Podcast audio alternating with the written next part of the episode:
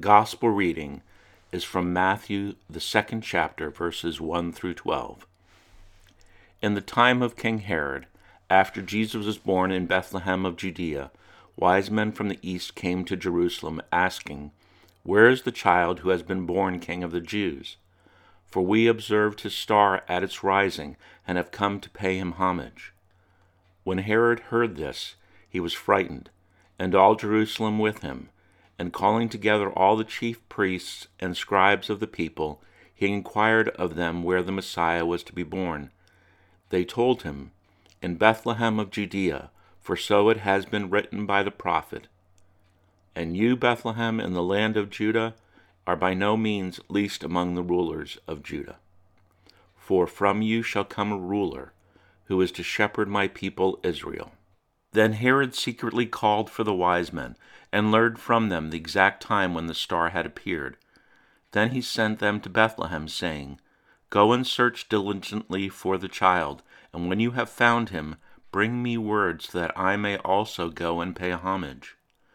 When they had heard the king, they set out, and there ahead of them went the star that they had seen at its rising, until it stopped over the place where the child was. When they saw that the star had stopped, they were overwhelmed with joy. On entering the house, they saw the child with Mary his mother, and they knelt down and paid him homage. Then, opening their treasure chest, they offered him gifts of gold, frankincense, and myrrh. And having been warned in a dream not to return to Herod, they left for their own country by another road. Here ends the Gospel reading. You may have read or heard of Robert Fulghum's book, All I Really Need to Know I Learned in Kindergarten. It's a collection of short stories filled with humor and personal insight. If you haven't read it, I highly recommend it. One of my favorite stories from the book is Hide and Seek, and here it is. In the early dark dry of an October Saturday evening, the neighborhood children are playing hide and seek. How long since I've played hide and seek? Fifty years, maybe more.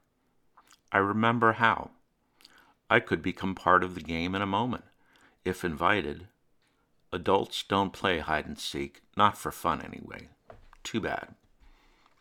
Do you have a kid in your neighborhood who always hid so good nobody could find him? We did. After a while, we would give up on him and go off, leaving him to rot wherever he was. Sooner or later, he would show up, all mad because we didn't keep looking for him. And we would get mad back because he wasn't playing the game the way it was supposed to be played. There's hiding and there's finding, we'd say, and he'd say it was hide and seek, not hide and give up and we'd all yell about who made the rules and who cared about who anyway, and who wouldn't play with him any more if he didn't get it straight, and who needed him anyhow, and things like that. Hide and seek and yell. No matter what, though, the next time he would hide too good again. He's probably still hidden somewhere, for all I know. As I write this, the neighborhood game goes on, and there is a kid under a pile of leaves in the yard just under my window. He has been there a long time now, and everybody else is found, and they are about to give up on him over at the base. I considered going out to the base and telling them where he is hiding, and then thought about setting the leaves on fire to drive him out. Finally, I just yelled, Get found, kid, out the window and scared him so bad he probably wet his pants and started crying and ran home to tell his mother. It's really hard to know how to help some people sometimes. A man I know found out last year he had terminal cancer. He was a doctor and knew about dying, and he didn't want to make his family and friends suffer through that with him. So he kept his secret and died. Everybody said how brave he was to bear his suffering in silence and not tell everybody, and so on and so forth. But privately, his family and friends said how angry they were that he didn't need them, didn't trust their strength, and it hurt that he didn't say goodbye. He hid too well, Getting found would have kept him in the game. Hide and seek, grown up style, wanting to hide, needing to be sought, confused about being found. I don't want anyone to know. What will people think? I don't want to bother anyone. Better than hide and seek, I like the game called Sardines.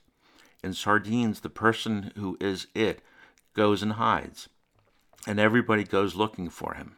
When you find him, you get in with him and hide there with him.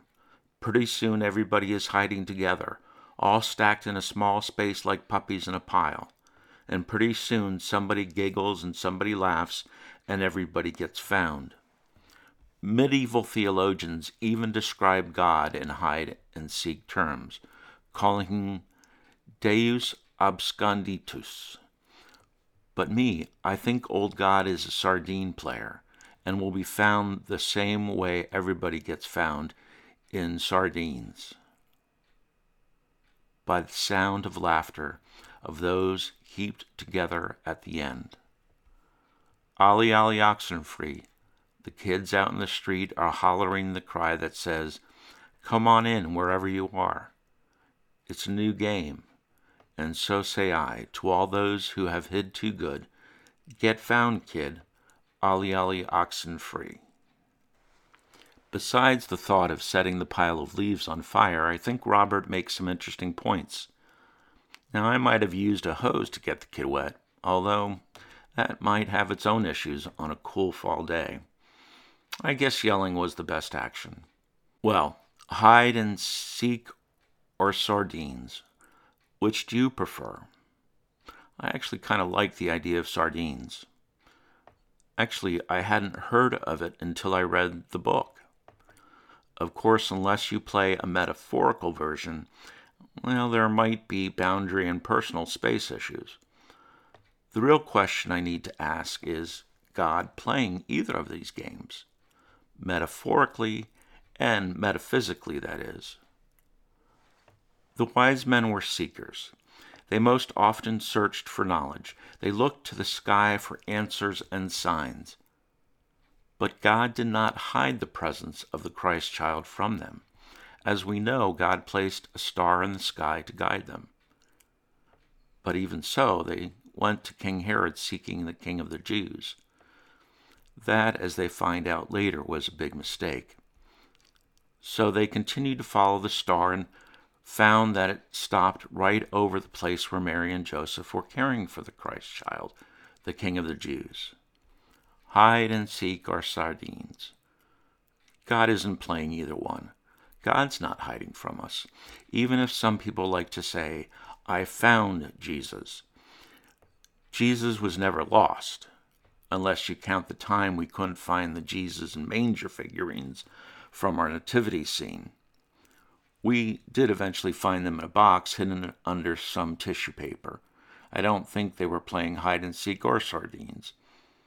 I know sometimes it feels like God is hiding from us. Pain, grief, self doubt, shame, so many things can make us feel like we're on a deserted road with no star to follow. But God has given us stars to follow, places where God has promised to be. So, where has God promised to be? Well, where two or three are gathered in Christ's name. So, when we worship, pray, study, meditate together, Christ is present. And when we minister to the least of these, those who are hungry and thirsty, those who suffer, those who need God's presence coming through us. In baptism and teaching the ways of Christ, just as Christ commissioned the disciples to do. And the sharing of the blood and body of Christ and so I will be including the Eucharist, Holy Communion, and these online worship services starting next week. You'll be able to use my voice presiding over the meal, or designate someone to use the text I'll provide, or another of your own choosing to preside. I believe that God promised to be with us in these places and times so we could know and witness to God's presence elsewhere, which actually is everywhere. God permeates all things. God is present in, around, and through all of creation. But there are so many things in this world that can distract us from seeing and experiencing God. So I ask that during the next week, in places and at times where you would normally not think of God's presence, to stop, take a few deep breaths, look around, remember my words. God is present in, around, and through all of creation. Look around. Think about the ways in which those around you, like the doctor and Robert's story, are playing hide and seek. But don't change the game to sardines. God may have a heck of a sense of humor, but God does not play games and does not hide.